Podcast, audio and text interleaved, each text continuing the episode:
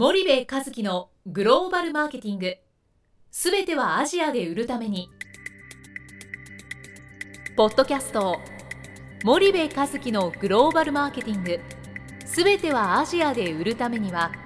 過去10年間で1000社以上の海外展開の支援を行った森部和樹がグローバルマーケティングを分かりやすく解説します。グローバルマーケティングとは世界のニーズに応えて利益を上げること。アジアで売るためにはものづくりプラスグローバルマーケティングを武器とした戦略を持たなければなりません。日本には素晴らしい企業が多く存在します。その企業とともにアジア市場を目指したい。再びジャパンアズナンバーワンと呼ばれる時代を作りたい森部一樹はそんな思いを持ちながらこの番組を皆様にお届けいたします。こんにちはナビゲーターの東忠夫です。こんにちは森部和樹です。じゃあ森部さん今日はどういったお話を？今日はですね、はい。えー、Go アフリカ米倉誠一郎と行くビジネス新大陸南アフリカツアー2016が、えー、ほぼ決定しましたのでほぼ決定しましたえーその先行案内をしたいと思います。はい。じゃあまあここからあの聞いているリスナーさんもいらっしゃると思うので、はい、まあ、いきなりアフリカと言われてもはい。よく分からず何のこっちゃみたいな話になるかもしれないので、はい。ちょっと、まあ、この経緯をはい。森部さんから簡単にご説明いただければはい。と思うんですけど。えっとですね、この、えっと、米倉誠一郎と行くビジネス新大陸南アフリカツアーはもう今年で何年目だろう、えー4年5年ぐらい前から、えっと、JTB 主催で、えーやっていますと、はい。でちょうど去年から弊社がですね、えっと、企画協力で、えっと、ご協力をさせていただいていて、えっと、どちらかというと弊社にとってはビジネスというよりかはまあ米倉先生のその日本企業がもっとアフリカにえー目を向けなきゃダメだとアジアで足踏みしてる暇はないよという、うん。そんな思いから、まあ、私自身もアフリカを見てですね、うんえっと中国とか韓国企業がやっぱり先行しているし、うん。それよりも先行している欧米メジャー、あそんなあの世界がもうすでにアフリカには出来上がっていて、えー日本企業をもっと加速させないといけないという思いから、まあ、先行投資をしているというそんな位置づけですかね。で少しでもまあ日系企業のご協力ができればということでこんなツアーをやっていてはいで今年はね2016年9月16日出発ではい。9月22日に、えーまあ、帰国しますということで、えーまあ、アフリカといっても南アフリカなんですけどもね今年はね、えーケープタウンとヨハネスブルグに行きますと、うんうん。で米倉誠一郎先生一橋大学の米倉先生を団長に迎えてますので、うんうん。えーまあ、米倉先生が1週間ベタ好きで一緒に、まあえーナイあのサファリを見たりねはいワイナリーにも行ったりっていうそういうなんだろう少し楽しいイベントもあるけども向こうの、まあ、あいわゆる、えー低低所得者層とか、まあ、ソエトの旧黒人居住区を見たりとかですね、うんえー伝統小売のスパザショップなんかを視察したり現地の家庭を見に行ったりとかそんなこともいろいろやったりします。わかりました。まあ、そもそもちょっとうん。米倉先生を知らない方もうん。まだまだいらっしゃると思うので、うん。米倉その一橋大学の米倉先生がどういう方なのかっていうのを森部さんからご紹介いただいてもよろしいでしょうか？米倉先生？はい。どういう人か、はい。えー いい人。いい人。い いい人ですよ。すごい人ですよ。えっ、とねはい。肩書きあんまりきそういうの気にしない先生ですけど一応その一橋大学イノベーション研究センターの教授ですと。はい。でスター教授だから多分大学教授の中で一番有名なんじゃないかなと思うんですけどね、はい。はいで、えっとプレトリア大学南アフリカのプレトリア大学の日本研究センターの顧問を今やっていて、はい。でえっとえっとねまああの1953年生まれで一橋大学社会学部をと経済学部を卒業してますと、うんうんうん。で同大学院の社会学研究科の修士課程修了後ハーバード大学に、行って博士号とうんうんいうことで、えー1990年に PhD なんですけど、まあ、長年イノベーションを核とした、えっと企業の戦略とか組織の歴史を研究しているというそんな先生なんですけど、はい。はいえっとね、多分ね、これ、米倉先生と接したらいいと思うんですけど、なんかね、えっと、大学教授という感じじゃないんですよね。えっと、そのホームレスの人の支援、一周って雑誌あるじゃないですか、はいはい。ああいうのの配布を街中に立ってこうやってみたりとか、うんうんうんあと、象牙をね、えー使うとやっぱり象が殺されちゃうので、えー自分たちの子供の世代が象を見れないなんてかわいそうだっていうことでその象牙、えーを取るのやめましょうとかそういう活動をしたりとか、はい。あとバンドをやってたりとかね、うん。うん、するんでなんて言ったらいいんですかね。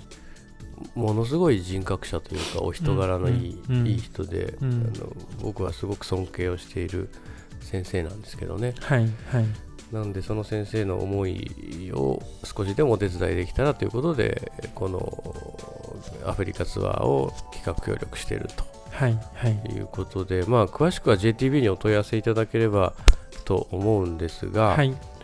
一応この9月16日から9月22日の7日間ケープタウンヨハネスブルグで、えー47万8000円のツアーを今やろうとしていて、はい。募集人数が30名ですかね。うんで25名集まれば実行と、うん。集まらなければあー残念というそんな。ハードルが高いそうなんですよ、ねなんでねぜひねリスナーの皆さんには一緒にあの参加をしていただいて、はい。えー私もずっとついて回りますので、はい。あのぜひ、えー一緒にアフリカを見に行けたらなというふうに思っています。去年はどういった形でツアーを行われたのか簡単にちょっとリスナーさんにはい、そうは言われても、うん。いきなり47万8000円をうん。出す方はなかなかいらっしゃらないと思うので、そう？はい激安だいや去年はね69万円ぐらいだったのかな。はいはい。でね、えっ、と、去年ね、えっ、と、まあ、その、サファリに行って、うん。えっ、と、まあ、なんだろうあ、アフリカといえばサイとかね、ゾウとかライオンとかあるんだけど、はい。まあ、一応それも見に行きますし、はい。希望法ってあるんですよね。はい。で、希望法がまあ絶景なんですよ。僕、こんな景色見たことないっていうような景色なんですけど、そんなところにも行ったり、うんうん。あとロベン島ってあの昔、えーあのいわゆるうそのアパルトヘイトの時代にはい。あの犯罪者とか政治犯とかね、うんうんああいう人たちが収監された、あまあ、そういうアルカトラズみたいな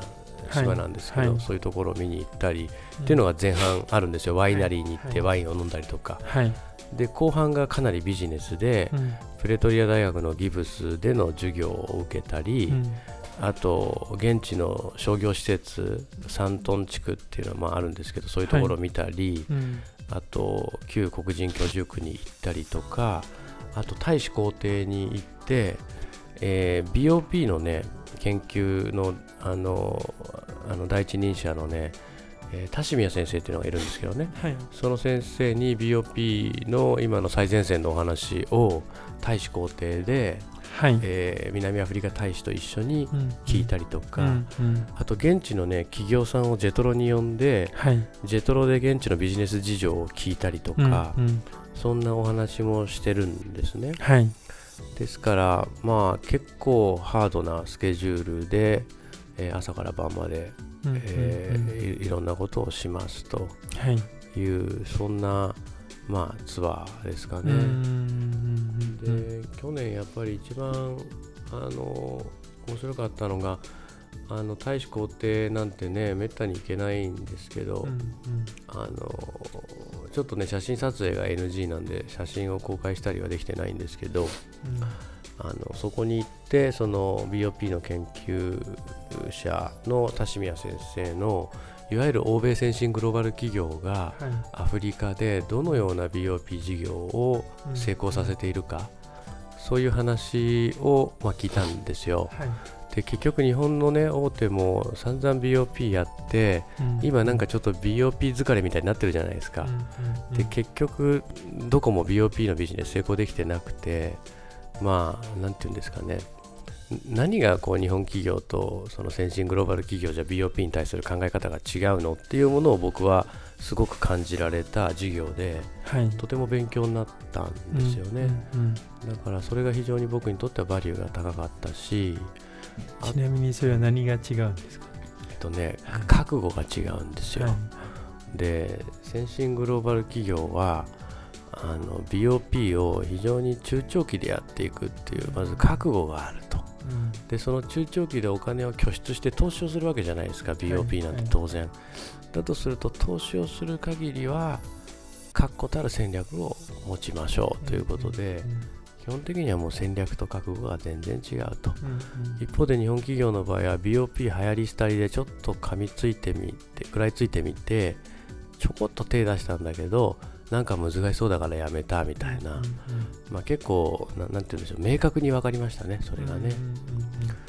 だからそんなのもあるしで BOP が MOP につながるわけじゃないですか、はいはい。でアフリカもそうですけど新興国の最大の魅力は MOP と BOP なんで、はい、ここは諦めちゃだめよっていうね。その MOP と BOP が何の役かっていうのあえっ、ー、とね、はい、ミドル・オブ・ピラミッドとベース・オブ・ピラミッドで、はい、中間層と低所得者層ですよね、で TOP はトップ・オブ・ピラミッドで、うん、富裕者、うん、ですね、はい、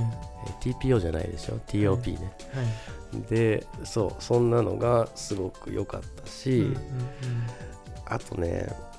うん、米倉先生面白い、うん、うん、あのワイン好きでね、うん、シャンパン飲んで、はい、えー、おじいちゃんだからすぐ疲れちゃうみたいなね。あのそうそんな感じでしたかね、はい、あとなんだろうな。まあこんなことでもなかったらアフリカ行かないでしょっていうね。ででいいいいと思うんですよ、僕、実際にビジネスしなくても、それが5年、10年後に何かにつながればいいと思っているんで、ぜひビジネスパーソンには参加してもらいたくて、去年はちなみにね、4000億企業の社長さんが来ましたよ。で一方で、えー、1兆円企業の会社員とかね、うんうん、えー、もういろんな人たちが参加するんで、うん、普段接しないような人たちとコミュニケーションが取れて、まあ、仲良くなって、はい、まあ、そこでソサイティができていくんですけどね、フェイスブックでグループ作ってみたいな、はいはい、だからすごく良かったツアーでしたけどもね。わ、うん、かりました。じゃあ、今日はあのここまでにしたいと思います。はい、さんありがとうございました。はい、ありがとうございました。本日のポッドキャストはいかがでしたか？番組では森部和樹への質問をお待ちしておりますご質問は podcast アットマーク dergrp.com ポッドキャストアットマークスパイダー grp.com までお申し込みください。たくさんのご質問をお待ちしております。それではまた次回お目にかかりましょう。